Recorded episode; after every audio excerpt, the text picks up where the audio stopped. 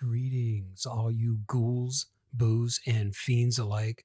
I just wanted to tack on a really quick disclaimer before this week's episode because it may have started off well, or so we thought. But um, as Mark would say, we fell to the curse of the ghoulies, and my computer decided not to work. The audio significantly declines during the second half. I hope that this doesn't detract from your overall experience. Well, we both hope that, you know, you can still listen to this episode and enjoy it along with us. But yeah, I just wanted to let everyone know that, you know, going into this episode, it starts off fine, but around the second half, the audio significantly drops because I'm actually uh, no longer at my computer. I'm speaking through uh, earbuds on a cell phone. So, with that being said, I do hope you enjoy this week's episode, and uh, we'll see you around.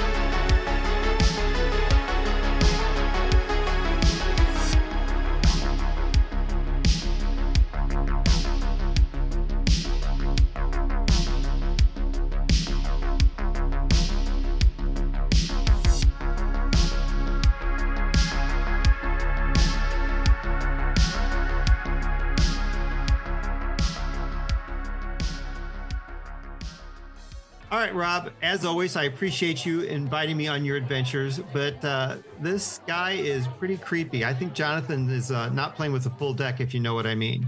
Yeah, he was more like when we were kids, he seemed to be like he had his shit together, but now I don't know what's going on. And I don't know why we're wearing these goofy ass sunglasses. Yeah, that's pretty weird, the sunglasses. But I'll tell you what, right now, I'm going to take them off because this uh, long car trip we had to take just to get to this dinner party, I feel pretty gross and I need to take a shower to freshen up before we go sit down there at that dinner. Oh, yeah, that sounds like a good idea, actually. Um, well, I might be in after you're done. Just let me know. That's fine. So I am going to head in and uh, it won't take me long because I know you got a shower too. Okay. All right. La la la la la la la. Uh, Yo. Uh, yep. Yeah. Yeah. What's uh, up, Rob? I I just realized that I have to go to the bathroom. That car trip really did a number on me. All right. Well, uh, I've got soap in my eyes as it is, so I'm not going to look. You're fine. Just be sure to flush. Let me know though, so I can back away from the water. I hate getting okay. burnt. All right. I gotcha. Holy shit, dude! You've got to uh, look at this thing in the toilet. What? You've what did got, you say? You've got to see this thing in the toilet here. I've never seen something that big. I don't need to see what you've made in the toilet. That's I'm good. Thank it's you. not. It's not from me. It was already there. Take a look at this, please. What? Give me my towel. Hold on. Let me dry my eyes. What the? hell? What the fuck is that thing in the toilet? Oh, it's moving. Ah! Ah! That's disgusting. Ah! Holy shit! Oh my god, it's got eyes. Kill it with fire. Ah! Jonathan is having a housewarming party. Wow! What do you guys want to do? Well, we could play hide and go seek. Yeah. What about Trivial Pursuit? Yeah. The trip, poker. Yeah. I got an idea. Let's do a ritual.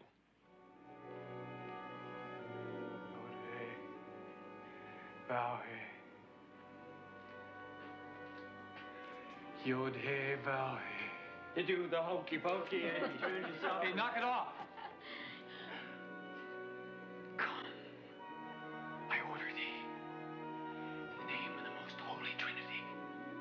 Come, I order thee. Well, that was fun. No, no, wait. I, I need to dismiss the spirit. So do I. Where's the bathroom? Upstairs. Unfortunately, there will be some surprise guests. They have very bad manners. And they have no respect for privacy. They'll wake up the neighbors. What the hell's in there? And they never take no for an answer. Man, that chick is really a screamer. Ghoulies, once they show up, you can never get rid of them.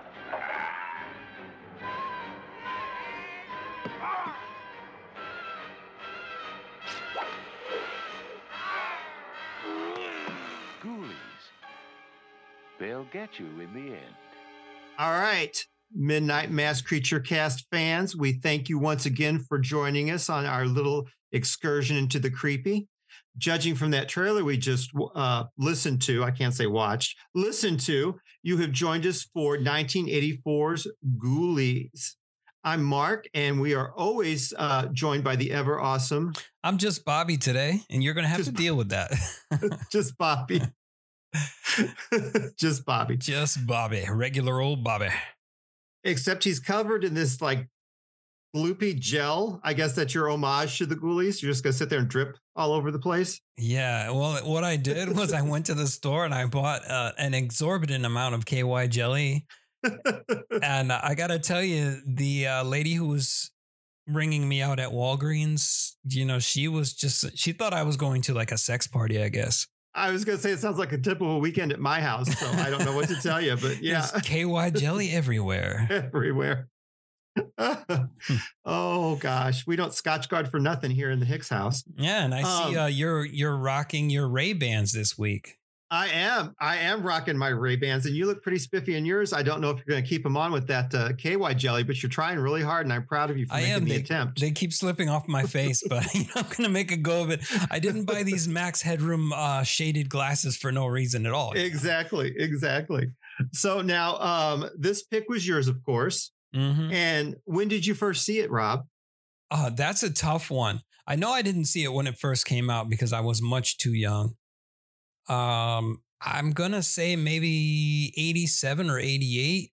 I actually walked my ass up to the movie theater that was right around the corner uh, because they were replaying this movie, and so I w- went in and saw it for the very first time. So you saw this on the big screen. Yes. That's awesome. Actually, that's pretty cool. Um, now I saw this not even 24 hours ago.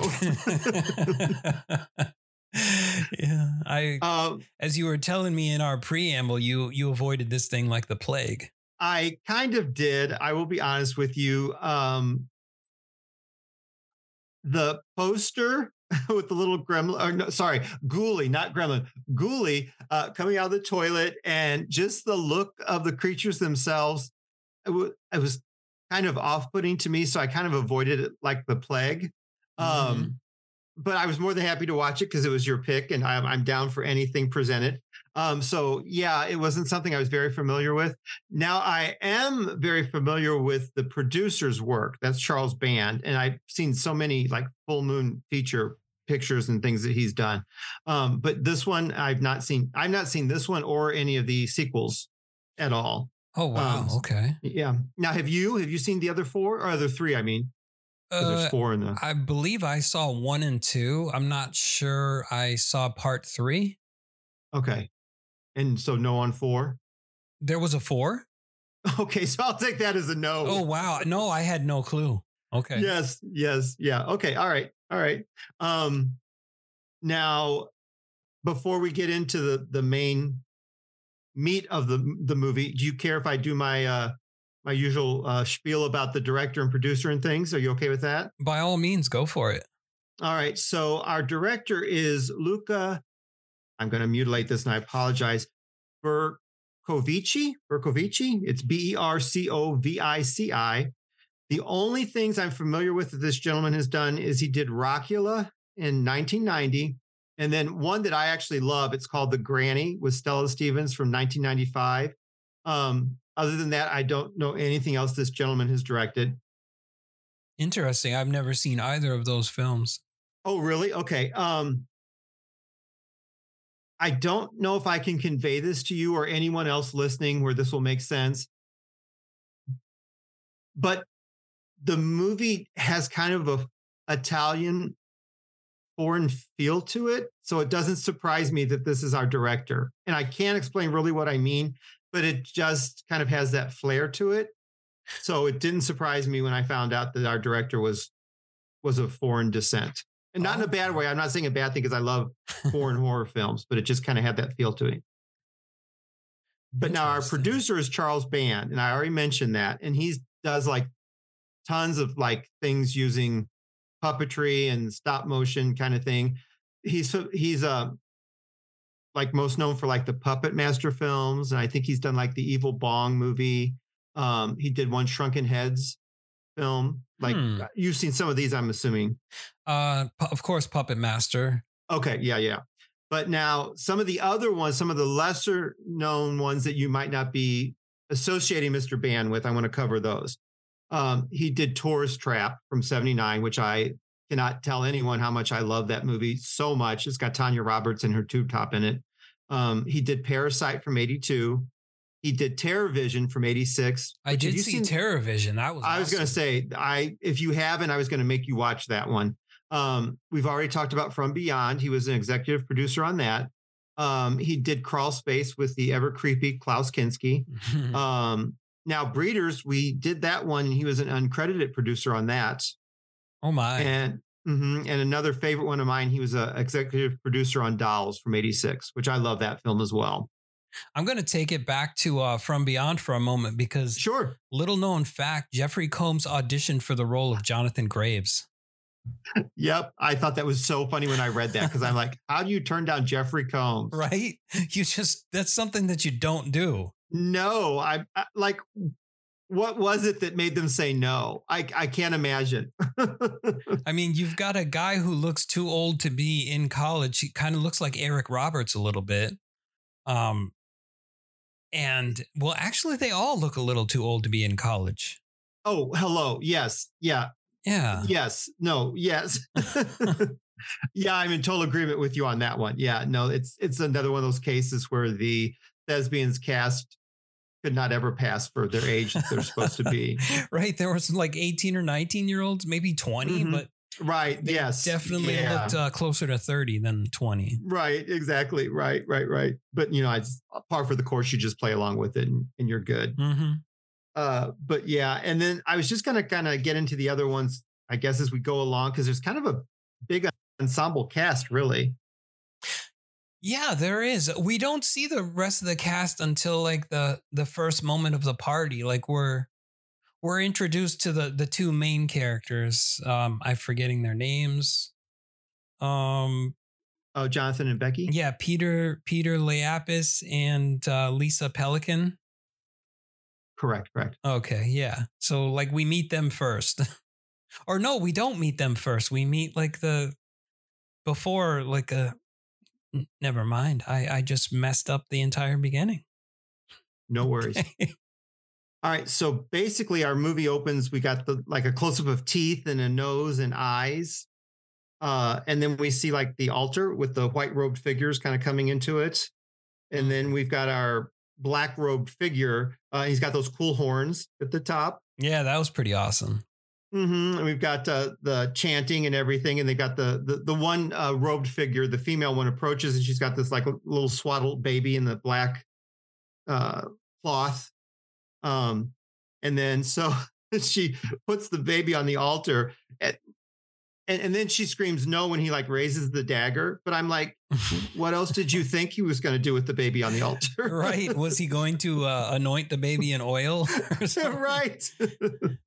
Because I'm like, once you bring that baby to a black mass, nothing good is going to happen. oh, but then he's like, "You promise?" Oh, sorry, I didn't, I didn't mean to cut you off. I'm oh sorry. I'm no, sorry. I was just gonna cut into like a merciful fate where it's like drinking the blood of the newborn child. Oh, that I, that was my favorite. I know people like Dancing Queen, but that was my favorite ABBA song. Um, it had such a good beat, you could really dance to it. Um, and then he's like, "You promised." She's like, "Not our child." Um, but anyway, so then this is where that gentleman in white, kind of from the back, like rushes up and grabs the baby and runs out with it. oh yeah, the, the bearded guy. Yeah, the bearded guy. Um, and then, um, so now we, uh, there's, it seems like there's a certain time period around this time, because this came out in the 80s, where they they love the like flashing like blue bolts of lightning. Yeah, because a lot of it was in Highlander. It was in like so many other just films. Yeah, everywhere. Everyone had that. They loved it. But anyway, so you get to your little like the blue bolts um, bounce off the child and everything, and, and the man scoops it up and runs off. Well, now he's all mad at the mother, and um, like she's kind of like, how would you explain? Like bent back on the ground, and her chest starts to rip. Oh yeah, no, I was getting alien vibes from that. Uh, Exactly, exactly. And then I love the part where they've got the little like little ghoulies and they're biting her fingers and everything. and it's, I know it's um Ghoulies came out first, but all I could think about was like the trolls in uh, the movie Troll, where it's like you know, just singing it because it looked like the trolls from the troll movie, like the little creatures there. Oh yeah, I could totally see what you're saying. I could totally see what you're saying. Yes. Yeah, so Um, like some puppetry a- magic going on. Exactly. This is the time when all of these like little critter, you know, things kind of like ruled the uh the cinema because you had like gremlins and you had, you know, these guys. Yeah, You you had had critters, yep, critters. troll, like you were saying. Yeah, and critters. Yeah, there was like all these like little creatures like taking over the cinema. hmm Um really quick before we get in, you know, too far gone. So the gentleman in the black robes, his character is Malcolm Malcolm Graves, and he's played by Michael Des Barres. So this gentleman is quite the singer. They wanted him to actually front for Queen after Freddie Mercury passed away Really? and he turned it down. Now, do you remember back? I I think it was more 90s, I believe, but Power Station, do you remember that band? No, I do not. Okay, so two of the members of Duran Duran. Uh, I forget where the there was an African American member, and then Robert Palmer got together, and they were called Power Station. Well, whenever Robert Palmer couldn't appear with them, this gentleman, Michael Des Barres, would take his place. So he's quite the singer. Huh. But also, as far as filmography goes, he was in, I love this movie. It's To Sir with Love with Sidney Poitier um, in 67. He did I Monster, which is a really fun, hokey monster flick from 71. I'm pretty sure we talked about Waxwork. He was in Waxwork 2, Lost in Time from 92. Okay, yeah, I think we talked about that. Okay. And you've seen that, correct? Um, The Waxworks ones? I saw the first one, I believe. Oh, okay. Okay. Gotcha. Gotcha. And then, um, interestingly enough, uh, he worked with uh, David Lynch in Mulholland Drive from 2001. There's a lot of people in here who have worked with um, David Lynch on films. Most notably, the next actor I'm going to talk about who plays Wolfgang, and that's the gentleman who sweeps the child away and runs him to safety. Okay. The guy with the beard. Oh yeah. That actor, yeah, that actor is Jack Nance. He has been uh, basically he's like David Lynch's darling. He was in Eraserhead. He did Dune. He was in Black Velvet. Um, he played the character of Pete Mar- Martell in uh, all the Twin Peaks series. He was in Wild at Heart and Lost Highway. Those are all David Lynch films that this gentleman has been in. Now, he was also in The Blob from 88 that we've already covered. So I thought that was kind of cool. Wow, what part did he play in the Blob? I knew you were going to do that to me because I didn't write it down. yeah, because I don't remember him. yeah, I don't know. I have to look on uh, IMDb, but yeah, he was in the Blob as well. oh, that's cool, man. Yeah, yeah. I love so how he's like, all these characters, I mean, not characters, but these um, cast members kind of tie into like other films that we've watched. I think that's pretty cool. Yeah, I really do like when that happens because it's like you can make that connection. It's just like that's really cool. Um, but yeah, so I just want to get those two like you know kind of covered and out of the way just because um there's so many this is like a really big ensemble cast and I just am kind of so it's not so top heavy at the front of it. I'm just kind of trying to like, you know, kind of cover everybody eh, eh, like in pieces as we go because there are a lot of people in this film. Oh, yeah. Um, yeah. So I'm looking at the blob thing really quick, and he's not, I don't see him like close to the top. So he probably had a very small, minute part in the film for the Hmm. blob, but he, he is credited as being in the blob. Maybe he was like one of the townspeople, like as an extra or whatever. Yeah, something like that, I imagine. Or maybe he just, I wonder if maybe they began filming and he actually uh, played the Kevin Dillon role and they thought he just didn't have the chemistry with Sean Smith, which, which fun, creepy fact, I actually kind of have a crush on him. I, I always kind of thought there's something about him I just find intriguing. I can't explain it, but anyway, we'll move on. Um, so now this movie loves voiceovers, which I find kind of interesting for this type of film. oh, the narration. Yeah.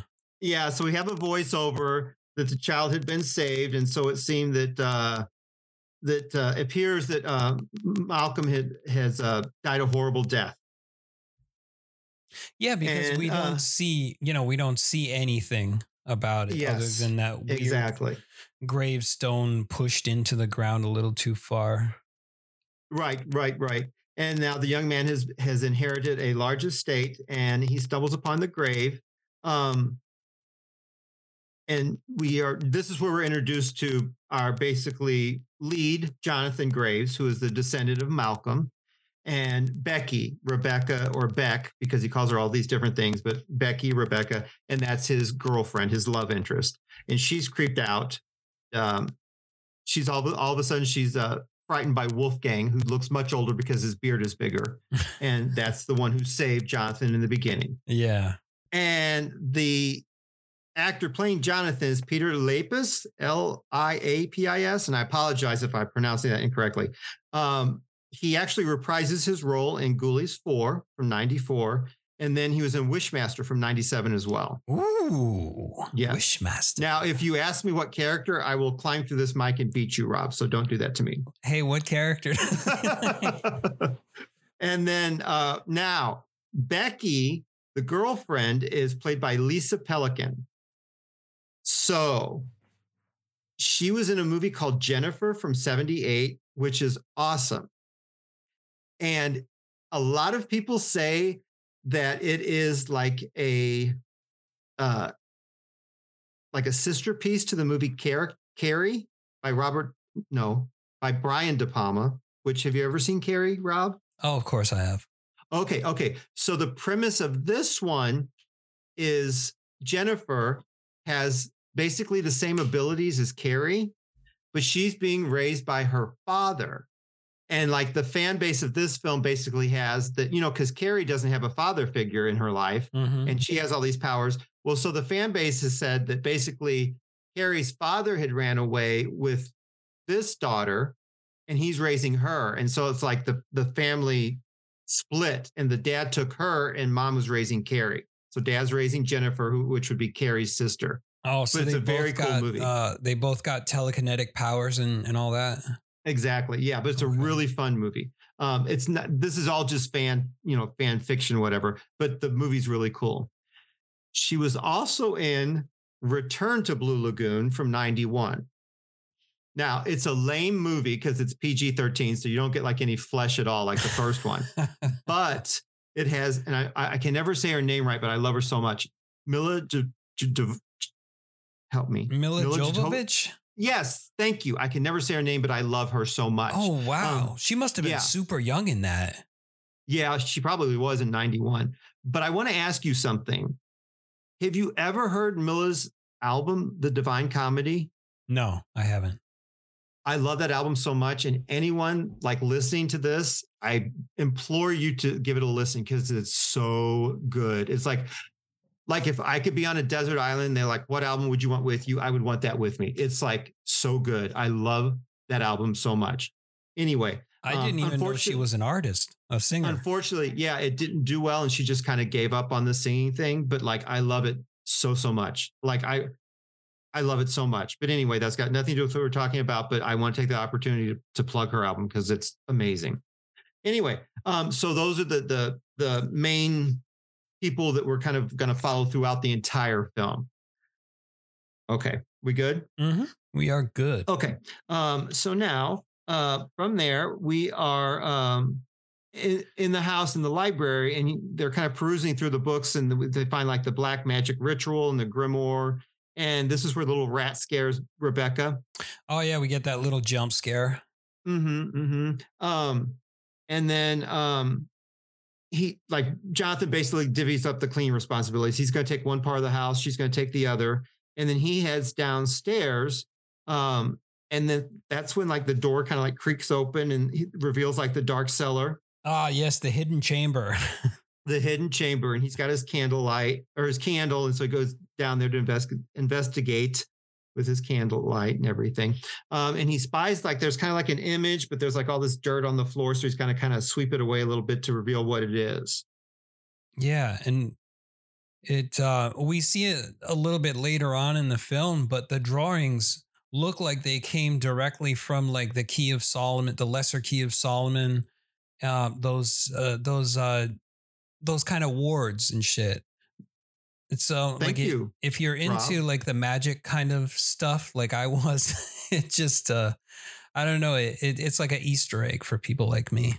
That's awesome. Thank you. Because I I mean, I knew it was something like occultish, but I didn't know exactly what it was. I thought it was hopscotch. So thank you. Hopscotch. and then he also spies like this small, like wooden crate, and there's clothing inside of it and a book of spells. Mm, yeah, his daddy's robe.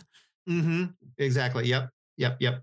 And now it's dinner time, and uh, he's no, he's basically got his self. He's like nose deep inside the book, and uh, Becky decides she wants to throw a party. Yeah, because like, what better way when you inherit a new house than to have a housewarming party with a lot of, uh, I wanted to say teenagers, but they're not teenagers. No, they're So- not. Um, well, don't you think? I'm imagining they're supposed to be college students. Would you agree? yeah, I Yeah. I think the image they're trying to convey is like they're all in college. Right. Yeah. But even so, they still look. Anyway, I, I'm not going to get stuck on their ages, but yeah, they look older. Anyway, um, now I may have a different spin on this than you do, but th- this is one of those horror movies where they just throw so many people in there, and it's. I feel like I need a scorecard to keep track of them. Yeah, and also I don't know if it's just me, but like when uh the guests are arriving for the party, it reminded me of a John Hughes film. Yes, it does very much so. Yes, yes, I totally agree with you on that. And I was like, what the Mhm. hell's happening here? you know? And I also thought so strange. I wouldn't want those people at my party. Like No, the, the- especially the two on the bike that show up like pretty much already inebriated. I'm like, I would not want you in my new home. Yeah, and the guy who looks like uh, David Boreanaz, who you would know from that movie Valentine, I guess.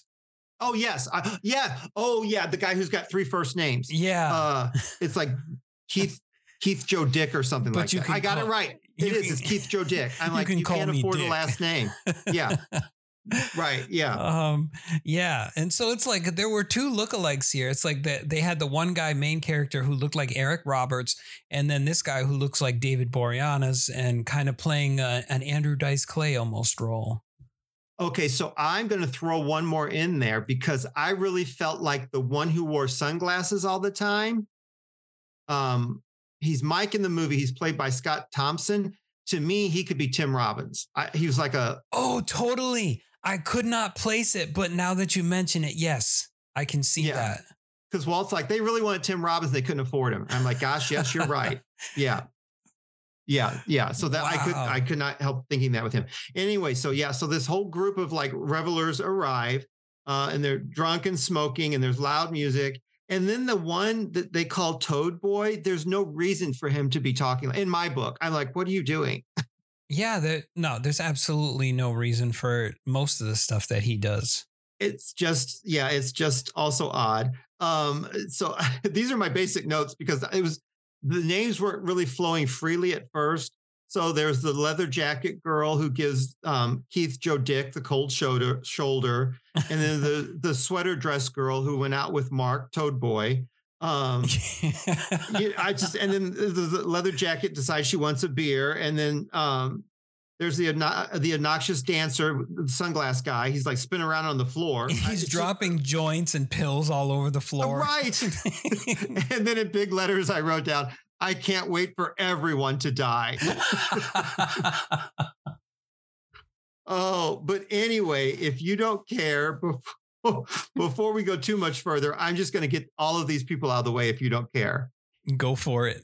Okay, so I paired them up too because I kind of feel that the movie did that as well. Oh the yeah, first- they, were, they were always paired off. Uh huh. So the first pairing I'm going to do is Sunglass Guy, not Tim Robbins, but the gentleman's name is Mike, which took me forever to figure that out. I swear they didn't say his name till the very end of the movie. So that's Scott Thomson. He actually has been like a ton of things that I'm familiar with. He was uncredited in Smokey and the Bandit from 77, because God knows I love Burt Reynolds. Um, he also was in Parasite from 82. That movie just keeps popping up. He was in Fast Times at Ridgemont High from 82. He was in Frightmare from 83. I don't know if you've ever seen that one, but that would be a fun one to cover. No, I've never seen that. Okay. He did Robocop, but he was an uncredited in that one from 87. Again, Casual Sex. I love that movie from 88 with Lea Thompson and Victoria Jackson. And I wrote this down in case you asked me. He was in Twister and he was uh, Jason Preacher Rowe. And Twister was from 97. Okay. And Okay. to to of note, he was in Police Academy and Police Academy 4, which uh, I just found out now because I'm on IMDb, but that's pretty cool because I love the Police Academy films. Do you really? That's Yeah. fun. Now, there's another one. I think it was called Night Patrol with like Linda Blair. Do you remember that one? No. It was kind of like a ripoff of like the Police Academy movies. They're like, hey, we could put this out too. Okay, I was just curious if you saw that one. Okay. Interesting. No. When I think of Linda Blair, I think horror films.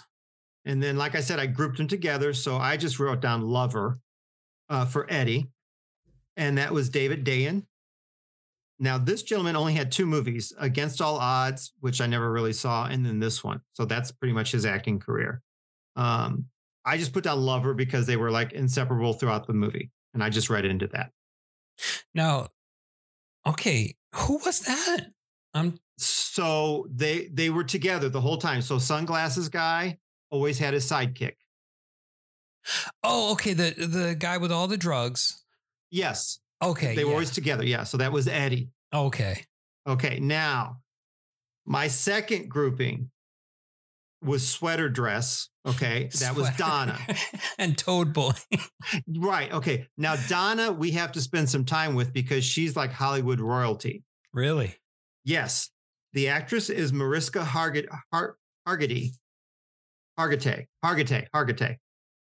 Okay, so the actress herself, she did one episode of Freddy's Nightmares from 88. She was in Lake Placid from 99. And then she did a Taylor Swift video for Bad Blood in 2015. But most importantly for this actress, her mom was Jayne Mansfield. No way. And her, yes, and her dad was Mickey Hargitay. Who's that? Mickey So- Rourke? No, not me. No, Mickey Hargitay was a. He started off as like a. Think Arnold Schwarzenegger, like a like a, a, a weightlifter who parlayed that into acting. Okay. Okay. All right. So now you know Jayne Mansfield. Mm-hmm. Okay. All right. So they were married for a while, and that she's the daughter of them. And like Jayne Mansfield, um, she was in like The Girl Can't Help It, um, Kiss Them for Me, which actually are you you're a Siouxsie the Banshees fan, correct? Yes, I am. Okay, so that song "Kiss Them for Me" is actually about Jayne Mansfield, which you probably know that. No, Um, I didn't know that. You did not, or, or did? No, I didn't. Oh, it is. Like, listen to the lyrics. It's totally about Jayne Mansfield, because you know how she passed away, correct? Mm-hmm. Okay, so yeah. Anyway, and then so uh, um, the two of them, Jayne and Mickey, worked on some films together. Like they were both in the Loves of Hercules because I love Peplum films, those beefy men, beefcake men. Um, and then they were both in uh, Will Success Spoil Rock Hunter, and they've done a couple of together. And then I also really like Mickey Hargitay. He did uh, Bloody Pit of Horror from 65 and Lady Frankenstein from 1971. So Mariska is actually a pretty cool catch to have in this film, I think, especially for what this was. Because it's kind of like a low budget one. You know what I'm saying? It's not like a big budget Hollywood production thing. Oh, yeah, that's definitely low budget right there. Right. And then so Sweater Dress was involved with Argyle Sweater Guy. Toad Boy, Argyle Mark. sweater. Okay. I love these uh, descriptions here, man. it was so hard for me to keep these people all together. So that's Ralph Seymour. And he was in Making It, the TV show from 79. He was in nine episodes of that. The reason I have to talk about that is because it had David Naughton from An American Werewolf in London, and everyone knows I love him. Then did did you ever see Just Before Dawn from 81? no, I've never seen that. So it was another one of those like this kind of spun off from Friday the 13th where you throw people in the forest and there's people out to kill them. It was one of those films. Uh, he was in Pee Wee's Big Adventure from 85. He did Killer Party from 86. And wait for it, he was Sergeant from The Relic from 97, which we talked about. I'm trying to remember Sarge. I'm guessing what he was probably like one of the military or one of the police officers in the film if he was named Sergeant. Oh, okay, May- maybe if the guy who, sergeant. who cried when the other guy got ripped in half. He's like, no. No! I'd like to think so.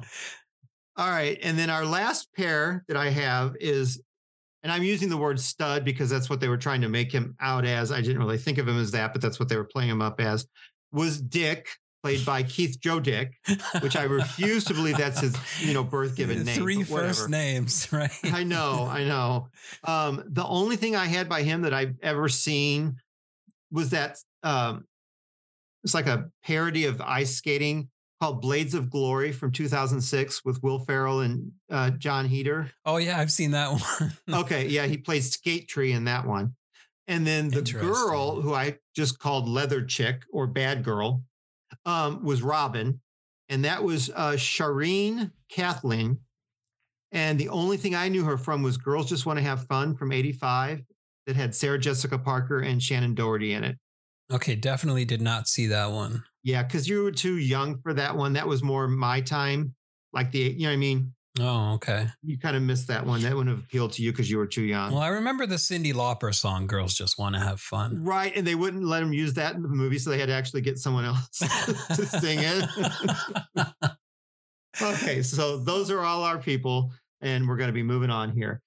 So they're basically at the dinner party deciding what kind of game they should play, which I love movies like this because I don't think adults really feel the need to play games at dinner parties, or at least the ones that I've been to. I don't right, really feel right. And who like the hell comes up with Trivial Pursuit?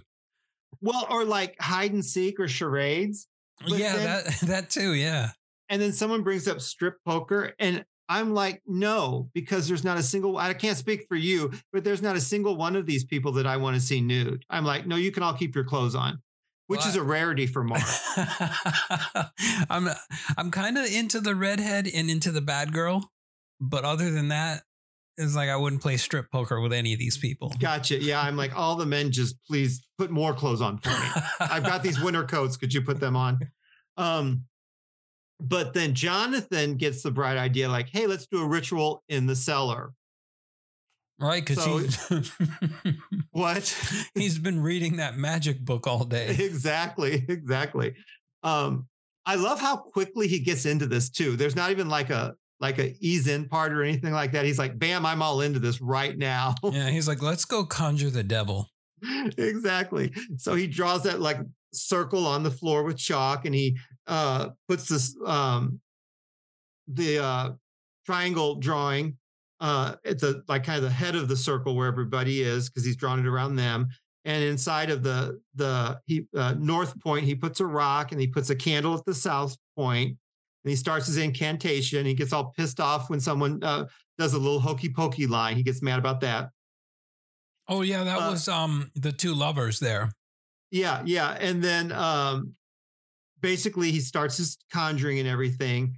And um the who is it? Robin, the leather girl. She just kind of like disappears because at first we were watching it and I thought maybe it was like a goof or something because this movie has more than its fair share of those. Because I like turned to Walt and I'm like, "Where's the leather girl? She's gone." Yeah, she just You know- like bounced out of there. and I thought it was like a flaw in the film, like you know, they like continuity error. But then uh, eventually, someone is like, "Where's Where's Robin?" Uh, and then they all go to find her. Does Uh, do they explain how she kind of ended up out there at the gravestone or No, no, Of course no, not. they did not. No. Um, and then the host is like, "Wait a minute, I have to dismiss the spirit," but they've already all like, headed off on their own like merry way to go find her. and we all know what happens when you don't dismiss a spirit. exactly. And then we get that real quick shot of Wolfgang like in his room, how he jumps, how he like jumps awake from his sleep. yeah, the evil one has awakened. hmm And then we get that uh, basement shot, and it's all misty, and the little creature appears in the uh, triangle. Yep. So Now, I Oh, said ahead, the Rob. summoning was a dud at first. Like in my notes, I was like, ah, summoning is a dud. And then, you know, little to my knowledge or my memory, it was like, of course it was a dud because he didn't dismiss the spirit and then it showed up later on. So Mhm, it did, it did. And then we have uh, Mike and Ed, Eddie. Um, they're looking all around, and they come in that room with the creepy doll. oh that th- stupid ass thing that reminded me of Poltergeist. Yeah. but on a budget. Right. On a definite on a very strict budget. exactly. Um, and it's in a rocking chair, and the two of them look in a closet, and then all of a sudden it pops out at them from the closet, and they kind of like freak out and they leave really fast from that room. Right. Cause it's like, didn't wasn't that thing in the chair just a minute ago? And It- there it is in the It's closet. in the closet. Yeah. So Yeah. there's, it, there's ghouly happenings. and then now we've got Robin, and she's outside the grave. Again, like you said, we have no idea like how she got there or anything. I, I'm assuming it just like drew her there, I'm guessing. Um, and then um, oh Dick. Okay. so so Dick and John find her there, and um, she's like basically transfixed at the headstone.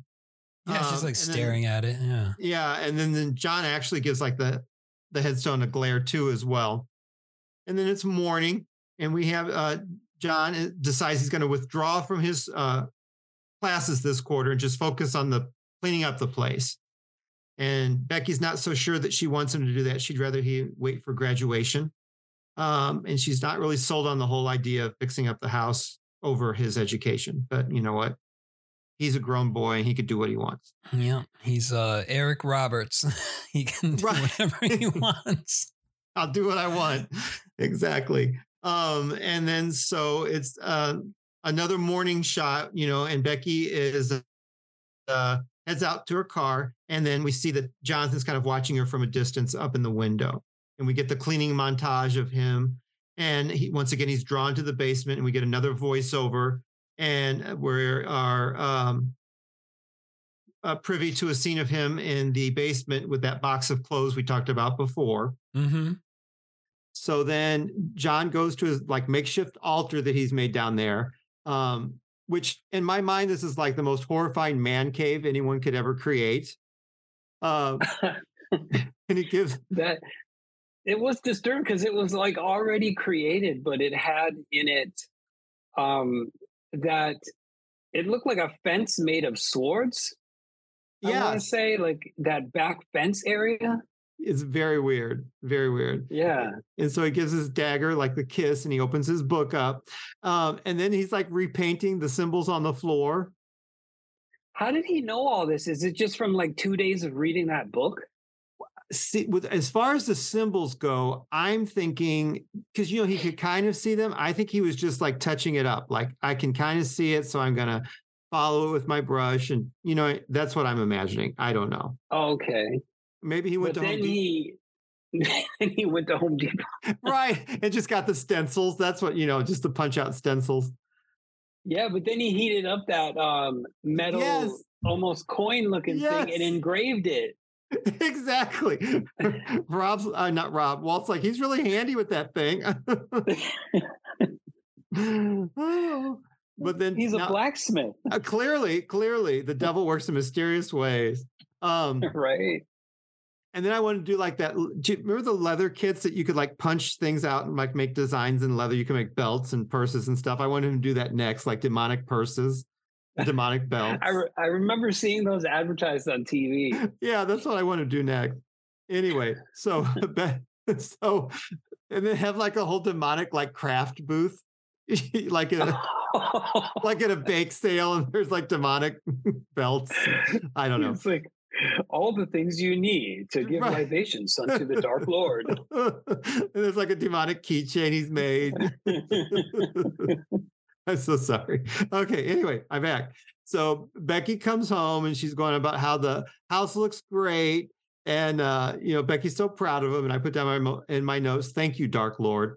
Um, and then um this is where like you were just talking about that he made like a talisman and he gives it to her and uh he says it'll protect her from everything and he, she's supposed to like leave it on and never take it off which i'm like wouldn't you question that but she was just fine with it no big deal so Yeah, I love how people do, are just so nonchalant. They're like, okay, you can put it on me. right and yeah i won't question what it's going to protect me from everything you know no whatever so it's nighttime at the tombstone and uh jonathan's there and he's like freezing he's just staring at the grave um and this is where becky bounces out and she says it's dinner time but he's not going to eat he's fasting all of a sudden Intermittent fasting. right and she's like well i cooked dinner um and he's just like no i'm not going to eat and she storms off all irate and um and it's the same night and then johnson's all like decked out in his gear with that giant poseidon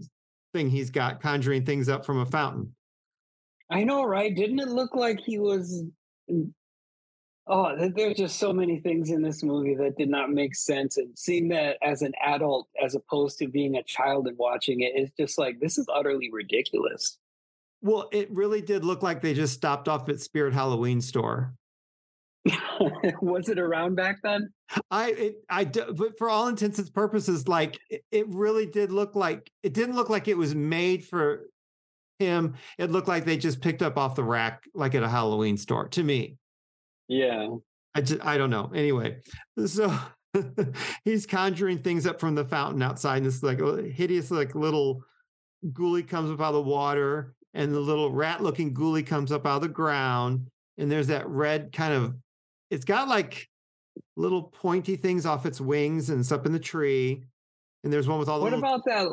The spider web one. Yeah, Like, that's a- was that a was that a spider or was that just like a something got trapped in a cobweb? Uh, yeah, it's all got like it's very teethy. It's got like lots of teeth, and that's in the web. Yeah. Yeah, and then I said, he says, "Welcome to the world," and I said, "Welcome to the world, bad puppets," because they, to me, they couldn't fool anyone. They just they look so shoddily made to me. Eh, Oh yeah, definitely. It- it- And you know, when he said "Welcome to the world," it brought me back to the line in Troll where he was like, "Welcome, brother elf." I'm just like, "Oh God, no!" yeah they just it's and i don't mean to be mean because someone worked on these things you know i'm sure they took pride in them it, th- eh, they look very rushed to me like had they had more time in production they would have looked more convincing but it looks to me like they said oh and we need them tomorrow you know like yeah, and oh go ahead sorry, no no Oh, I didn't. I don't want to interrupt you. Oh no that's all i really had to say they just look so rushed to me Oh, well, it's um, it says with creature effects by Stan Winston, and I was like, "Are you serious?" Really? I feel yeah. very- If you if you look at it, maybe Stan Winston kind of uh, gave up on the project, but it was like it was supposed to be directed by Charles Band with creature effects by Stan Winston, so maybe that was the plan originally, but they couldn't get Stan Winston to do it. And whoever created those little ghoulies is like the creature effects master that we got. or did they just ask Stan how to spell the word creature? And then they just put his name on the movie. Thank you, Maybe. Mr. Winston. but he Or- also, oh, go ahead. Yeah, it says it began as a project called Beasties, with uh, directed by Charles Band and creature effects by Stan Winston, and they both worked together on the monster movie Parasite in '82. So it doesn't say anything else about Stan Winston here, though. Interesting. I don't know. And I certainly don't mean to be mean. I really don't. I it's I don't mean to be mean. I don't want anyone to think that I'm coming off I as a as a sour apple or anything like that. It just they just seem so very rushed is the way I would say. It- it. It's all so goofy. I mean, it's like the the original premise for the movie, which I would have loved to see, is the one about um that it was a kid moving into his grandfather's house and finding out that the inspiration for his grandfather's stories are living in the house and trying to kill him. Now that Oh. would have been a much better concept than the one we got where you know the ritual chamber and everything and it's like i Mhm. think if they had more time to work on this film maybe that concept the original concept would have come to life um and Interesting. who knows how the creatures would have looked Right. Yeah. That's interesting. Like, I'd be curious if there's any child anywhere that was frightened by these things. well apparently according to the the director they said that because of the movie poster with the ghoulie popping out of the toilet that they got angry letters from their parents because their children were afraid to use the toilet after seeing that movie poster So, this is horrible. And you've got to realize I'm telling this is something little fat Mark did, not grown up Mark. Okay. grown up skinny mark and little yeah, fat mark Yeah, this is little fat Mark. Okay, so clearly everyone in the world realized I was gay before I realized it. Okay. So my best friend Jackie, her mother would not allow boys to come over when she wasn't there except for me because I was clearly not a threat of doing anything. So whenever oh, she had to Oh, babysit her little brother David, I would come over and hang out with Jackie. Well, one night while we were babysitting him, The Exorcist was on. And he we wanted to watch it and he kept getting out of bed. So I somehow we got the bright idea to tell him that The Exorcist lived in the toilet. And it scared him so bad that he began wetting the bed for like weeks because of what we did. oh wow Yeah, so that was a really bad choice on our part telling this little kid that the exorcist lived in the toilet. You that's my toilet story. for life. Yes, that was a horrible thing that Jackie and I did to David. Anyway, okay. So oh my goodness yeah, it was horrible. Um, so now, okay, so now it's a new day, and um, it's Jonathan's still in the basement chanting as the little ghoulies watch, and we get our lightning bolts, and it rains in the basement. Oh yeah, and this is when uh, Rebecca, Becky, or Bex, whatever she Whatever you want, yeah. down. yeah, and he's uh he's wearing some really weird green contact lenses Mhm. that apparently the pupils are going like one of them is looking forward and the other pupil is kind of like up in the corner. Did you notice that? I know, yeah, it was very odd. Yeah, they looked was like, painful to me too. yeah, what's up with those contact lenses? And it's just like I wonder if anybody else noticed that and did they try to fix it or did they just like not even care because, you know, there was no HD television back then. Right, right. Well, I had there's a couple questions. So there were so many candles. I actually thought maybe he had set off the fire alarm, like the sprinkler system. Okay. Okay. Yeah. Um, yeah. And then I like, are they not worried about their homeowner's insurance? Like, because that would flood the basement, I would think, with all that rain. Yeah. Oh, you know what else? Didn't it sound like to, when he was doing when he was chanting one of those words? Didn't it sound like he was saying continuously suplex, suplex, suplex? He Like may that's have all I been. heard. Yeah, he may have been. And then this is where I wrote down that the puppets are fugly, which is fucking ugly. they are. They're they're horrible. Okay. Now, Oh, go ahead. Go ahead. I'm sorry. I, I suppose they were meant to be ugly though, because you know they weren't supposed to look pretty. Yeah, I think I meant more like I I'm still put off by they just look so cheap. oh, okay. Like they look like really bad rubber uh rubber things. Yeah, they do. They do. Okay, but now okay, so Becky she comes running down. There's water pouring for really all intents and purposes no no like real reason pouring down his eyes are green maybe she caught a glimpse of these ghoulies you know and he's dressed like this she just runs up to the kitchen mad and starts I, uh, hate hate cooking the eggs yeah i would want answers but i would want them from my like parents home where i have fled to you would you would call from a safe location. Yeah, because this is some really weird shit going on in the basement.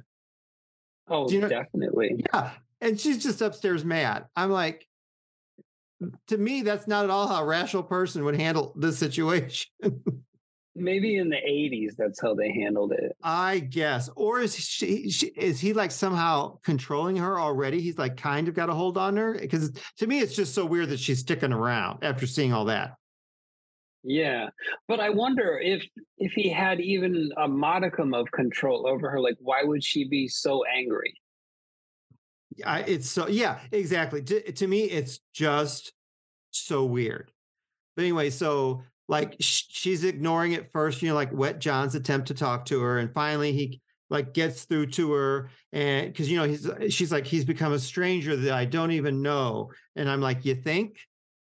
Because his eyes it looked like green. he was gonna choke her. Yeah, yeah, yeah. But anyway, he promises that he loves her and he'll stop, and I'm thinking that's a blatant lie. We know he's not gonna stop. right, he knows he's not gonna stop. Yeah, and he's making promises that he cannot keep. Mm-hmm so now we're in it's night and they're in bed and we get shirtless John, which I didn't need that to see ever in my life. lights that candle and climbs into bed with his tidy whities on, and then Becky enters with her nightgown. Um, and she, uh, did you know she's she's still wearing that little talisman? Talisman. Yeah, she still had that on. Mm-hmm.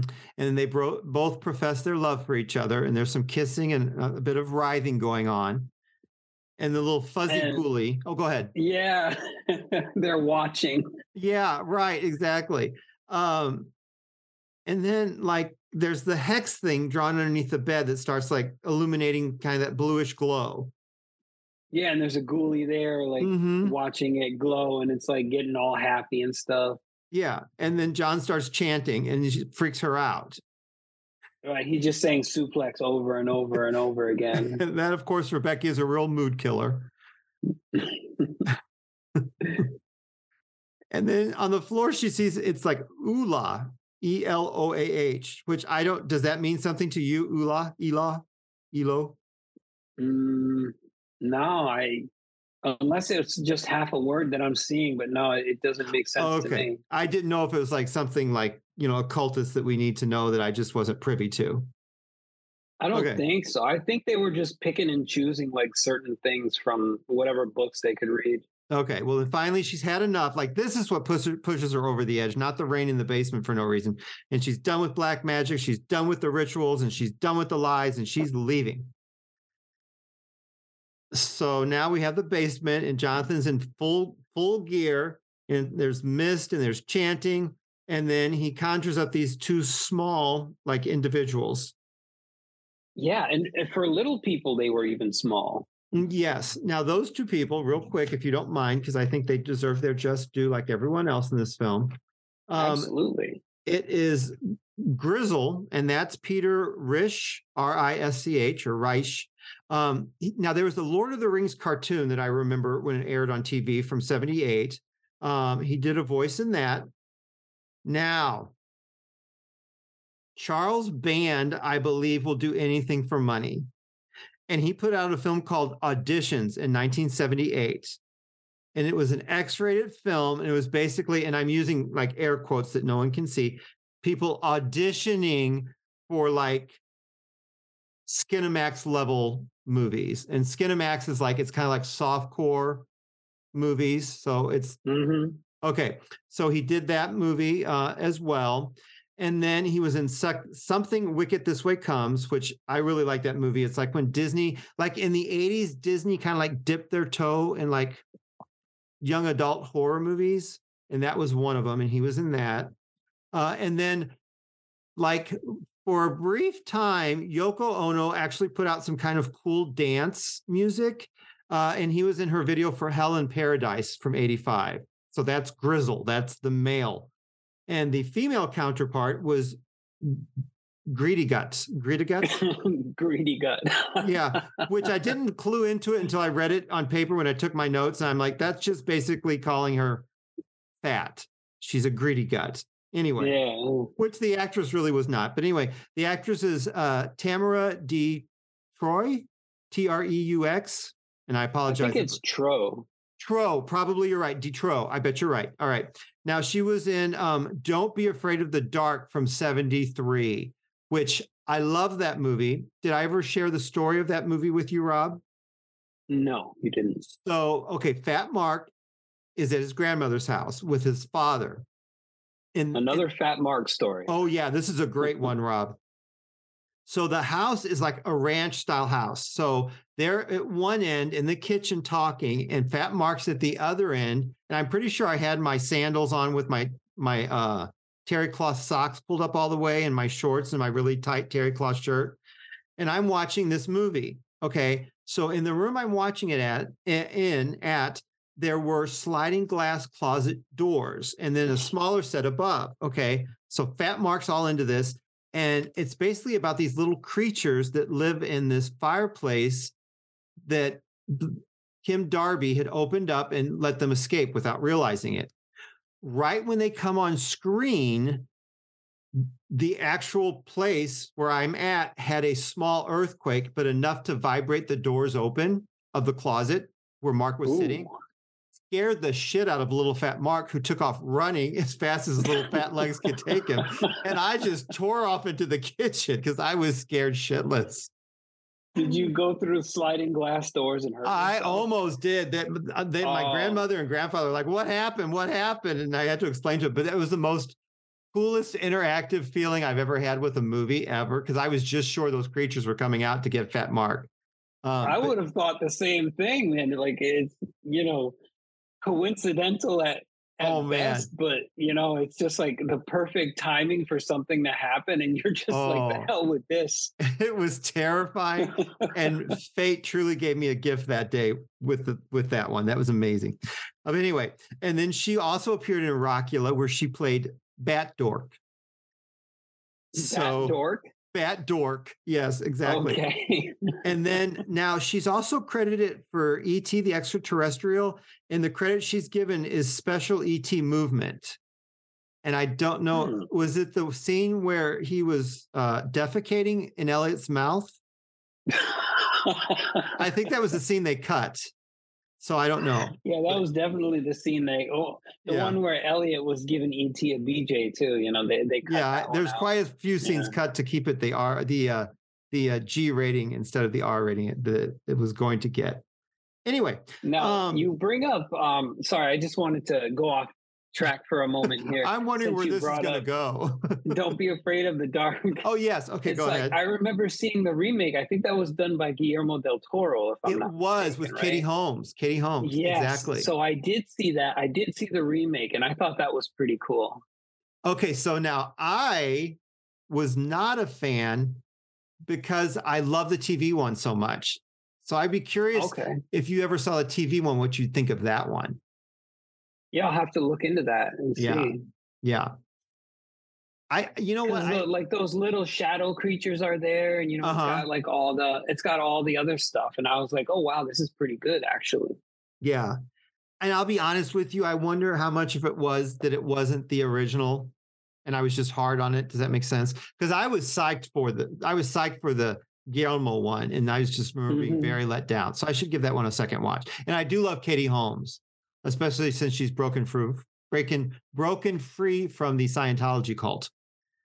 Oh yeah, Yeah. Yes. I don't think she was ever into that. It was all done for Tom Cruise. I think so too. And, and he's not worth that to me because I because I love Katie. Anyway, okay, so now we've got um John, you know, in full gear, and he's got these two like basically like little hench people, hench, yeah, hench people to do his bidding. And um they he wants someone who will faithfully obey him, and he gives them a chalice to drink from. But they can't leave the triangle, so the little chalice like levitates towards them. Yeah, it's like how are we supposed to drink if we can't leave the if we can't if we can't be set free from the triangle? And he's like, if you want to serve me, you'll find a way. Yes. Now, did and you? so they, yeah, they levitate the cup. Yeah. Now, did you notice before the chalice is levitated, there's a scene where um Grizzel is talking to him and he's holding a chalice. So they like goof. Yes. Okay. I did you. notice that. Yeah, I'm like, what's he holding a chalice for? And then all of a sudden the chalice t- uh, talk starts happening. I'm like, oh, that was a goof. Yeah, Anyway, that okay. was that was a big goof. hmm exactly. Um, so they've got the chalice, like we said, and then so John's all happy, and um, they figure out that John just wants power. Of course, that's what everybody wants when they get you know these evil gifts. They never want to like help you know humanity. They just want their own power. That's right. So so um, they they realize that they've got to have the help of uh, Rebecca, and they're going to need seven other people and a full moon to make the ritual work. And it's going to be dangerous, but he's got to perform it. So we're in the library, and John's reading up on everything he needs to know, and he's interrupted by a knocking at the door. So he puts on sunglasses. And it's Rebecca, Becky, Baxter, Beckorama. and she wants him to leave, but he refuses. And then he reveals what's under his shades, and he sees she sees his eyes. Um, but she says he loves, but Becky says she loves him, but it's over. And we've all heard that from before from Becky, and we know that's not going to be over. Right. Uh, and then you know John confesses that he loves her, and we see that the two little hench people are watching.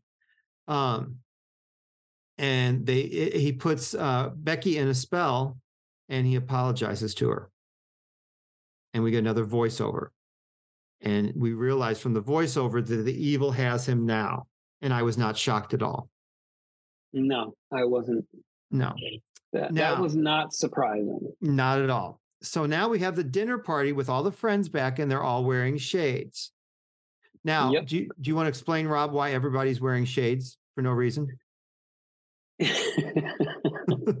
I I can't remember if did did we record this on my end where I was telling you the reason or no wait we talked about Yeah, we talked about before we start recording. Yeah.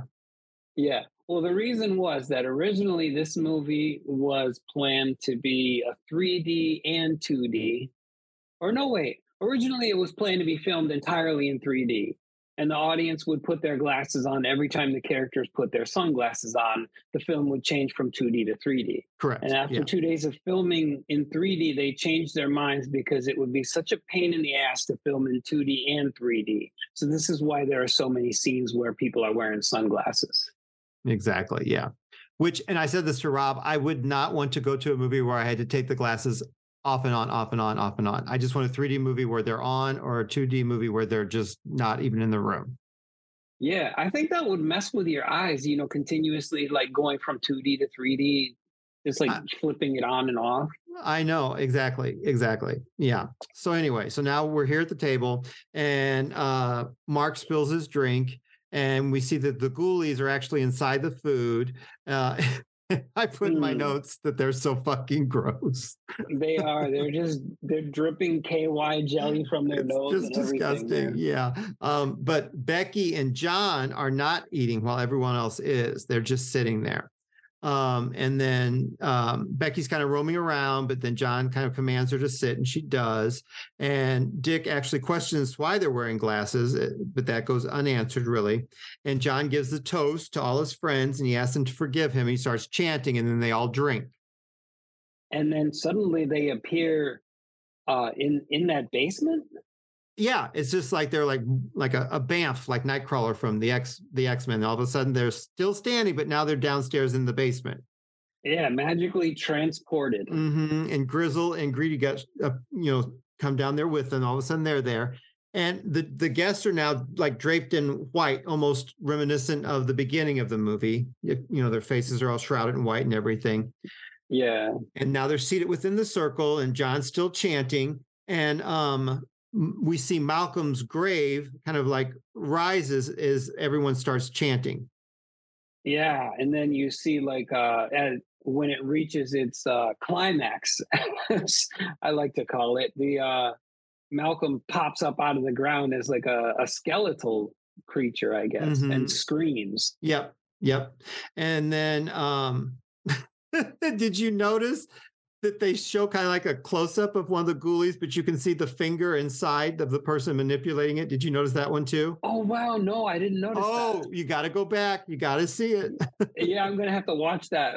Now, All this right. was during the part where they're doing the chanting. It's right after, yeah, right after the corpse guy, Malcolm, busts out of the ground. And then there's a close up of the little ghoulie. It's the fuzzy one, if I'm not mistaken. You can see the finger inside his mouth. Yeah. Oh, sweet! I'm gonna check that out. Oh, you've like, gotta "There's watch a it." Finger in your mouth. exactly exactly uh and then everything kind of goes calm and john's glasses are back on now and um And they, yeah, they magically appeared back at the dinner table. Right? yep yep he makes a toast to his friends and um that's when john announces that he and becky are going to retire early and the rest of the group can pick rooms you know to to do whatever they want with sleep or whatever. So of course we have uh is mike and eddie they decide to try to find a wine cellar because they're all about boozing it up and just enjoying themselves. Yep. and then dick's trying to be as all studly and, and trying to hit on robin. And then outside we have the true master which is the resurrected malcolm talking to the uh, ugly baby uh ghoulies because they look they're the mo- they're the most non-animalistic looking ones to me the green ones Yeah, they they kind of look like lizard babies almost. yeah and they're at the fountain he's talking to them and then we have uh a, the scene of like dick and robin in in bed in the bedroom with that creepy doll from earlier Oh, yep. Hmm And then um, we have Mark and Donna are outside by the fountain now, where the master had been earlier. And um, Mark's being a weirdo, like he always is at the fountain. And then we've got Mike and Eddie drinking. And then we have Donna uh, loses losing her bracelet in the fountain. And Mark decides he's going to retrieve it for her. Yeah, and and I wrote in my notes, "Don't stick your hand in the water, dude." No, no, but of course he does. And I'm actually kind of glad because the quicker these people die, the happier I will be. because I'm not. This is not a cast that I've grown to love. I've basically grown to loathe all of them. There's like no one I really particularly care for in this group of people.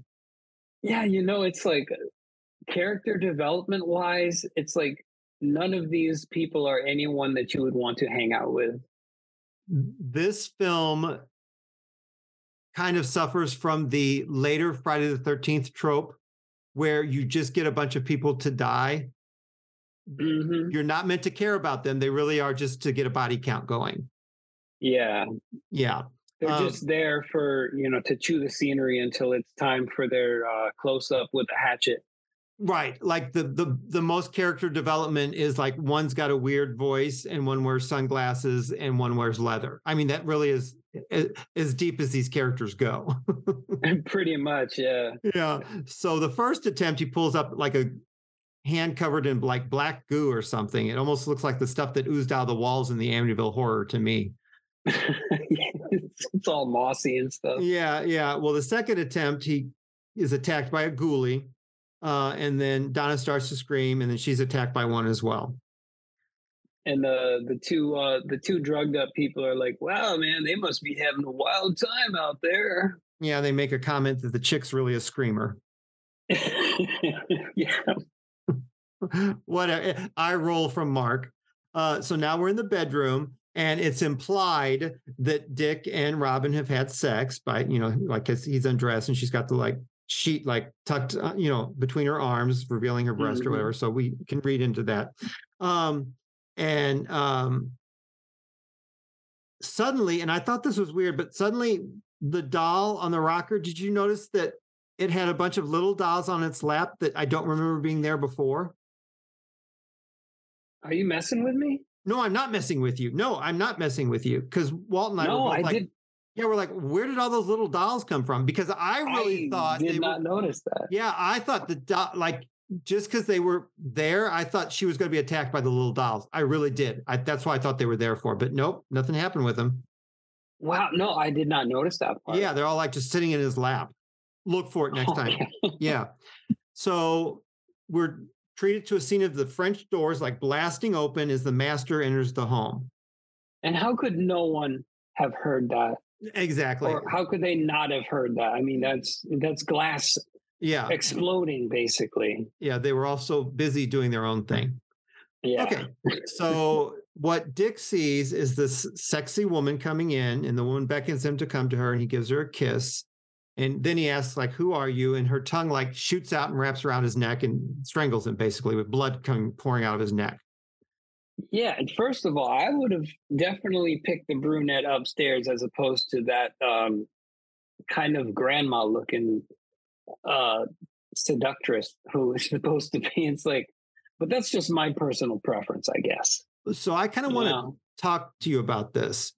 Was Okay. that just uh like a uh like a like a figment, like a phantasm made up? Or did the Yeah. mas- did the master take the form of a woman? I think the master, because it's kind of like we're going into a life force territory here where, you know, the master can kind of portray the image of something that you're interested in. Clearly, this guy, Dick, is like really into having sex. So she's like, well, let me try to figure out what he likes. And I don't know why he would be into grandmas, but hey, eh, whatever floats your boat. So you're saying you think the ma- that was actually the master in a woman form. Oh, totally. Yeah. Okay, so I thought the same thing, but to me that reminded me, and I, I'm hoping you've seen the movie, otherwise this will make no sense. Reminded me of the scene in Phantasm. Have you seen Phantasm? Yeah, I have. Okay, so the the the uh, the the graveside scene where the older brother is having sex with the hot hot chick, but it's actually the hot chick is the tall man. Wow, I'm gonna have to watch that again Oh, because I don't okay. remember that part. because that totally reminded me of that. I'm like, wow. So yeah, watch it again. But that totally reminded me of the scene from Phantasm. Okay. Yeah, I because that would be. It has to be the master because in the scene we see after that, where it's revealed that you know it's actually the tongue wrapped around the guy, Mhm. um, is coming from the master. So okay. Yeah. Okay. Okay. yeah. Yeah. So he just like uh, put on a glamour and was like, "Hey, I'm this really hot chick," and you know did that, and then the the tongue choke thing. So is the master bi or pan, or does he not want to label at all? I'm just curious. I would now. say the master is gender fluid. gender fluid. Okay, I'm fine with that. I'm not judging. I'm just curious. Okay, all right. So um, now we have uh, Ed and Mike, and they are wanting to smoke some joints, but they need matches. So Mike goes in search of matches, and Mike is the Tim Robbins character, the sunglass guy. And then we flash to John, he's apologizing to Becky. Um, and she is actually wearing like a kind of almost like a spider webby bejeweled necklace. Um, and she rem- he removes that and replaces it with the talisman. And then she faints, and he places her in the bed. And he Yeah, says, why would he take the talisman off for some other necklace? Like, if that's supposed to protect her, um, n- why no. not leave it on while you put the other necklace on her as well? Uh, Yeah, right, right, right. Yeah. Um, so um he promises to tell her about in the morning, and then he goes over and takes like his little crisscross applesauce position on the floor, and his eyes start glowing. Yeah, Yeah. So we Mike's still looking for his matches, and he hears a noise that kind of catches his attention, and we see that little, I believe it's one of the like you call them lizard baby thing, the green one, like kind of runs by in the hall. was like, that or was that one of the the dwarven people with the helmets on their heads? I I thought okay, I thought it was a ghoulie. But then Okay. but then so you may be correct because after whatever runs by, he's struck on the head by um I don't remember if it's the male or the female henchman, but he gets hit on the head and he gets knocked out cold and they drag him outside. Oh, that yeah, that okay. So what made me think it was one of the little people was because uh, he got hit by something with I think it was Greedigut who did that. I think you're right Um, too. I believe you're right. So maybe Grizzel like ran past the hall really fast, and the guy's like, "What the hell is that?" And then like the other one was waiting there to smash him over the head, like we're in a cartoon or something. hmm hmm And then we have Ed going in search of beer, and uh, well, he's out of beer, so and then he goes in search of Mike. Um, but what we see is that the um, the pair, uh, Grizzel and Greedigut, have actually draw uh, drug Mike outside, and um,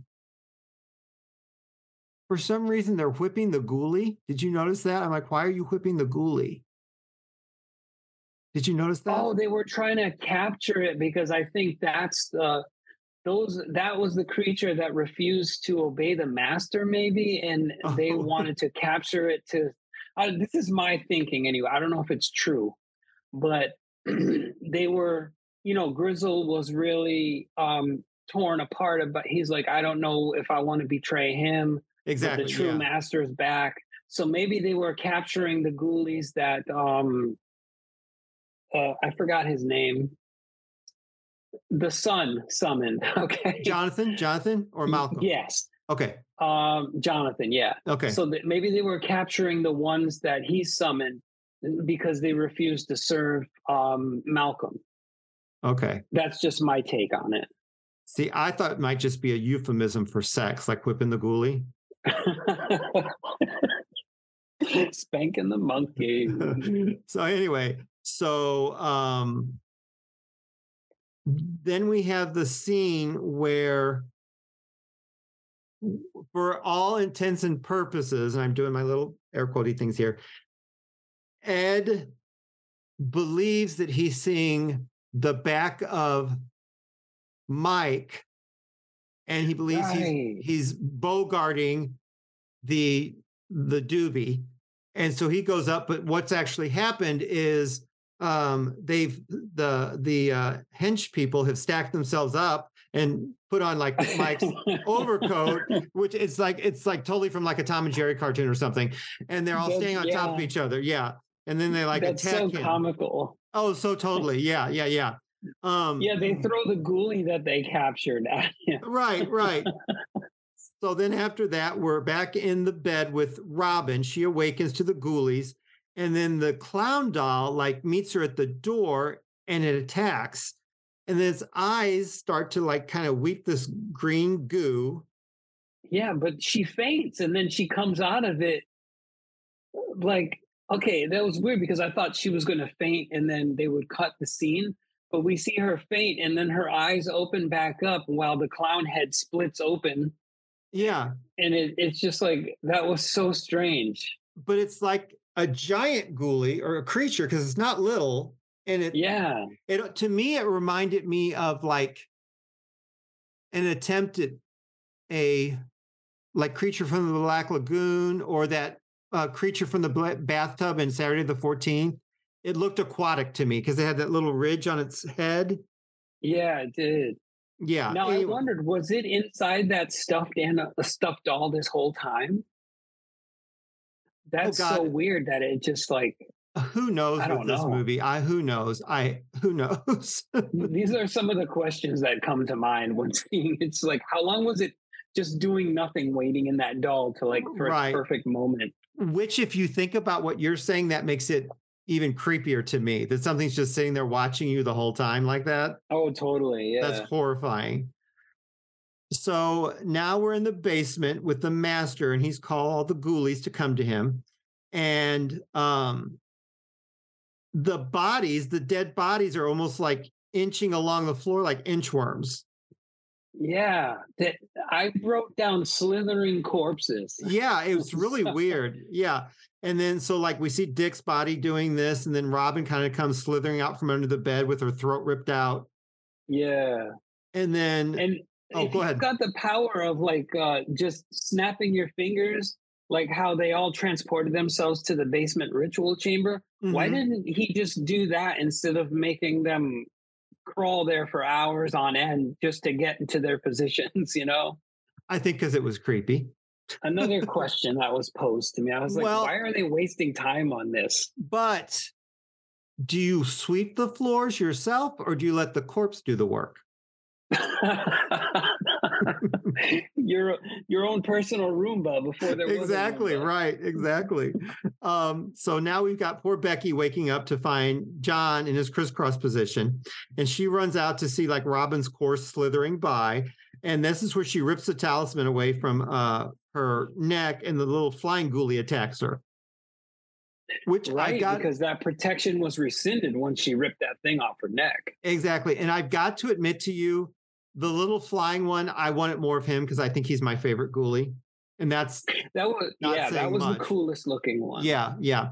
So she tumbles backward down the stairs, and for all intents and purposes, she's dead. hmm Which was weird because the way she fell, it wouldn't really constitute like instant death or even a broken neck.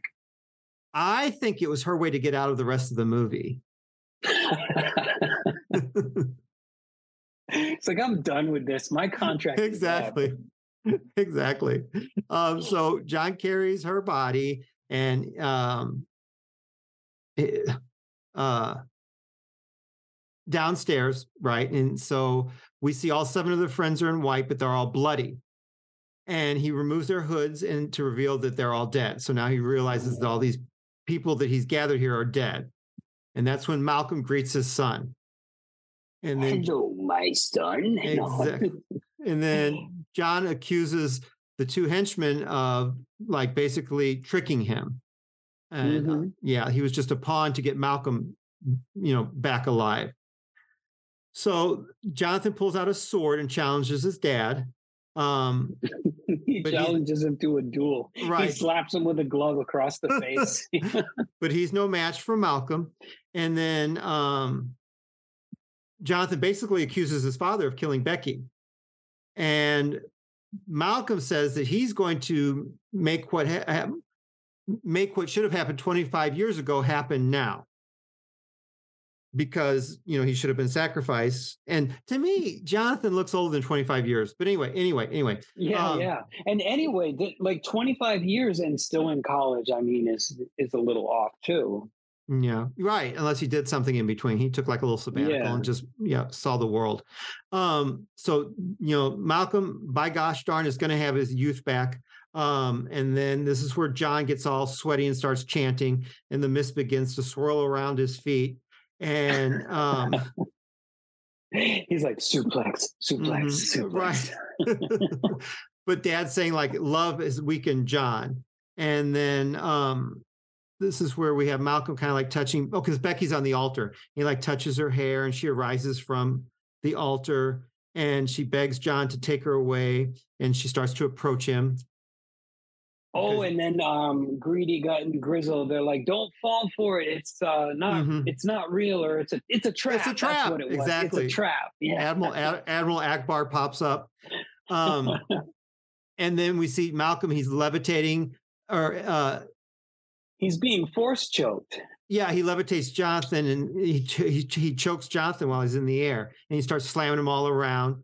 And yeah, uh, this is some Darth Vader stuff right here. exactly, exactly. And then the Poseidon sword thing hits Malcolm in the back, and we realize that Wolfgang, who's like been absent for the majority of this film, threw it Pretty much the whole thing. exactly, exactly.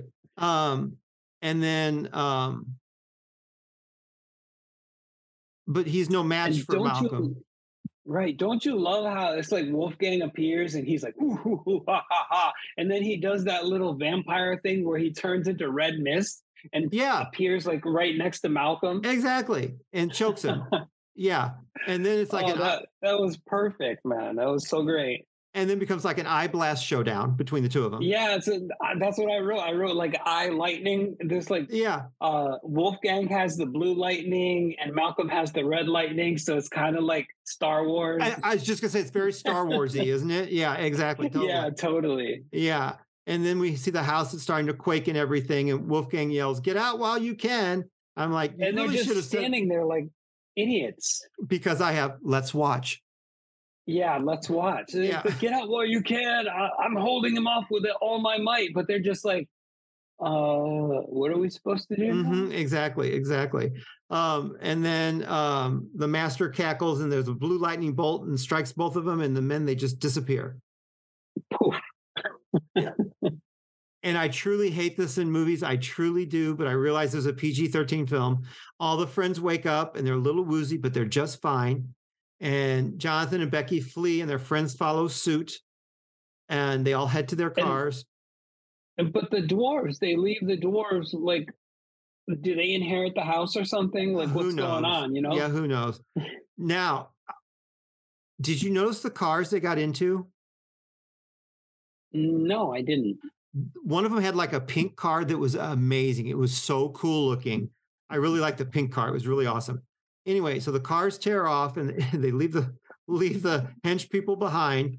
And um, Mike's in the car with um, John. John's driving and Becky's shotgun. And um, Mike kind of sits up. He's like, "What's going on?" And Be- uh, Becky's like, "Is it is it really over?" And the last scene, Oh, we and have the ghoulies popping up in the back seats. Yep. and uh is that where the uh Tim Robbins lookalike was Mhm, freaking out because the ghoulies popped up out of the back seat? Exactly. And then we had a freeze frame and the credits started rolling. Yep. Yep. That would be it. Yeah, so I'm wondering, I haven't seen Ghoulies 2 in a very, very, very long time. So would that take place immediately after the events of this one and we come back to see um what's his not Malcolm, his his name is John, right? John is the son. Yes, Jonathan. Okay, yeah. So we see John with his uh his summoned ghoulies and they they try to adjust to normal life something like that. So the only thing I'm going to say is if that is the case, it's a different actor because um, the uh, the thespian that plays Jonathan only came back for part four. Oh, okay. So in my mind, part two has Grizzel and Greedigut. Like you said, they inherit the mansion and they can't afford it on their own. So they turn it into like a sex dungeon and they make the ghoulies perform acts with pe- willing participants. they turn it into a freak sex show. Exactly. That's mm. my idea of what happens. I could be totally wrong. And they've got another guy who looks like Eric Roberts to play the part of Jonathan. I actually think Eric Roberts would do that movie. I, am surprised that they didn't get Eric Roberts. Yeah, because Eric that. Roberts seems like he'll do pretty much anything now these days. Well, no, even back then he was in a lot of weird movies. Oh too. yeah, Eric Roberts, totally. Okay, so Rob, did you enjoy the movie? I did. It's it's goofy as hell, but it's fun. And then would you recommend it to others? Um, probably, but like I, I would recommend it to everybody who listens to this show if they're looking for a fun night and they don't have to think about too much. It would definitely be a like a gateway horror film, you know, for younger viewers wanting t- that are interested in horror. You know, because Yeah. is PG thirteen, so it's not going to be like you know faces ripped off and anything like that. Because even the monster attacks, I, I'm trying to think. I don't think that. Well, I guess Robin's neck being ripped open, but there's not really a lot of gore and violence. Um, like Yeah, there was very bloody little blood. violence. Yeah, th- Yeah. yeah. I, I think you know younger kids could see it. Like, is it PG thirteen? I think you could have a younger person watch it and be okay with it. Yeah, that's how I was able to get into the movie theater near my house to see that. And I was only like 11 years old or 12. Mm-hmm. Mm-hmm. Um. Hmm. How about you? Would you recommend it? Um. I think if I like, if I wanted if I wanted to break up with Walt and I couldn't figure out how to say it with words. oh wow! So this movie is your raw head. Yeah, no, I'm joking. Um, I, uh, um, would I recommend it? Um, like I said, it would be a gateway. I also okay. Before I say this, you realize that no matter what you feel about a movie, it's someone's favorite movie. You know what I mean? Like there's mm-hmm. someone out there who like has a ghoulie tattoo and they live for this movie. Um, for me, it's it's a little too silly. It's a little too now before this comes out of my mouth, I realize that there's tons of low budget movies that I love. This one, I just the Ghoulies design and execution was just a little too something for me. I didn't it didn't click with me. So would I recommend it? Yeah, sure. If you're looking for something silly, um, and kind of like a like a no-brainer, you don't really have to think about like you could throw it on like at a party or something. Yeah, for all, for all intents and purposes, yes, that would totally fit that bill. Um, mm-hmm it's not scary. You're not going to get like scares or anything like that. It really is suitable for younger audiences. Um, if you like creature features, it has creatures in it. Um, yeah. Uh, yeah. So, um, would I recommend it? Yes. If if you've gone through like critters, gremlins, um, that kind of thing, and you're still looking for things of that ilk to watch, yeah, by all means, you know, pop on Ghoulies and see what you think of it. Um, so yeah, I would. It, like you said, people that follow this show that are into monsters and things like that, you probably should see Ghoulies before you pass away, just to say that you've seen it. You know what I mean? Um, mm-hmm. And fans of '80s films, I think would would would enjoy it. Um, so yeah, or like people that are really into Charles. If you're really into Charles Band types of movies, I think you would love this. Um, it's not on the level of Puppet Master, um, but it is very Charles Band. Like it, it has Charles Band all over it to me, even though it was directed by um, someone else. So yeah, I think I would recommend it. Yeah. Fair enough. All right, so you could put the gun down now, Rob. Oh no way! That's um, it. We're doing we're doing virus nonstop from this point out. Every episode is virus. Every episode is about Jamie Lee Curtis and virus. Donald Sutherland. oh, Jamie. Um, now, uh, next time when they join us, uh, we're going to be covering Dead Heat with Treat Williams and Joe Piscopo. Oh yes, one of. Now I hope that now my memories of this movie are good, but it's been a couple of decades, so I hope it you know lives up to the younger me's hype. Now, me, it's been, if I'm not mistaken, it's been within the last year, and I really oh, enjoyed really? it. Okay. Yeah, I thought it was a lot of fun. Yeah, I saw this movie in the early '90s. So. Okay. Yeah. Well, I have a thing for Treat Williams, and it's got Vincent Price in it, so it checks. Oh, so we got to do we got to do Deep Rising one time then. Oh my gosh, I would love to. Yeah, I would love to see it. Although I will admit, I actually thought it was a porn starring Treat Williams, so I was a little disappointed. Rising from the deep. yeah, that one's got uh, Famke Janssen in it, right? Oh, and I, I, had such a huge crush on her. I love like, her. I watched The Faculty just for her. and then was, was it? Like, Oh, uh, not 13 Ghosts, the other one. Haunted, uh, Josh Hartnett was in it. Um, Haunted, uh, uh, Haunted Hill? The House on Haunted Hill, wasn't she in that? Oh remake? yeah, House on Haunted Hill. Yeah, I think yeah. she was in that. Yeah, yeah, yeah, she was. She was the she was the one giving out the invitations. Yeah, yeah, the really uh, hateful wife. Yeah, yeah, and of course she's Phoenix, Jean Grey. Yep. Yeah. No, I really like Famke. Yeah, she's a good actress. Mm-hmm.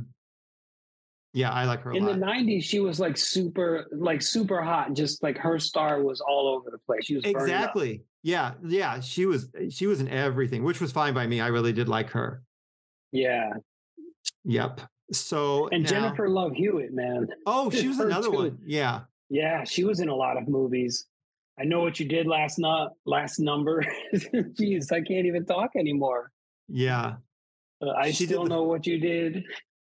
Which actually, I prefer the second one. I know this is going to get me killed. I prefer the second one over the first one.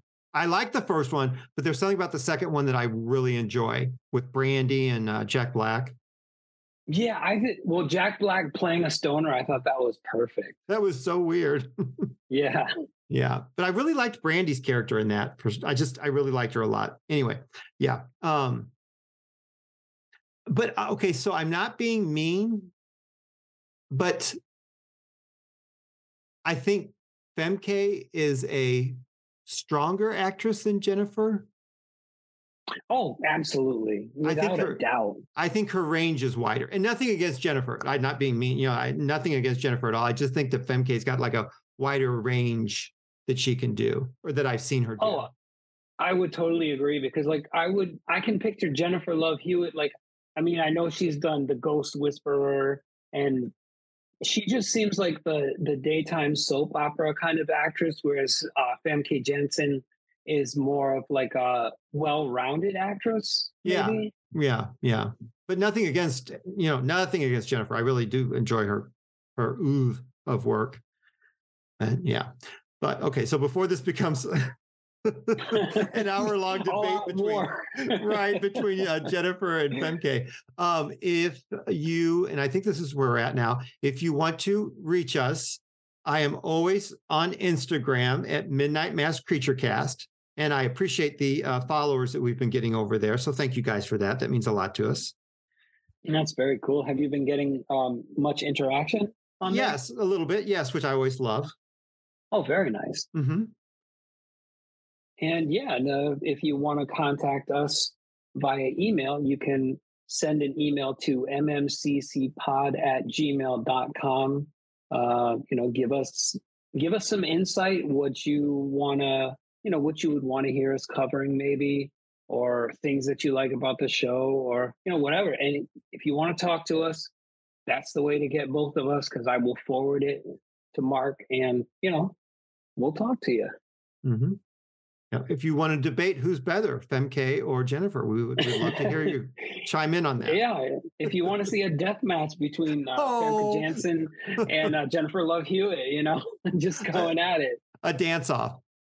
a dance off. Yeah, like Jennifer Love Hewitt in standing in the rain saying, "Come and get me, I'm right here." Exactly, exactly. And then Famke goes all Dark Phoenix, and that's the end of everything. it just wipes out humanity. exactly. Except for Cher. Cher would still still be here. Um, yeah, because Cher is unkillable. she is. She's unstoppable. Um, so that's the end of this uh, silliness. I and Rob appreciate you joining us because the more the scarier. That's right. And until next, oh, did we announce the movie that we're doing next week? We sure did. A dead heat. Oh, gee, sorry, my brain. That's okay. You're fine. You're fine.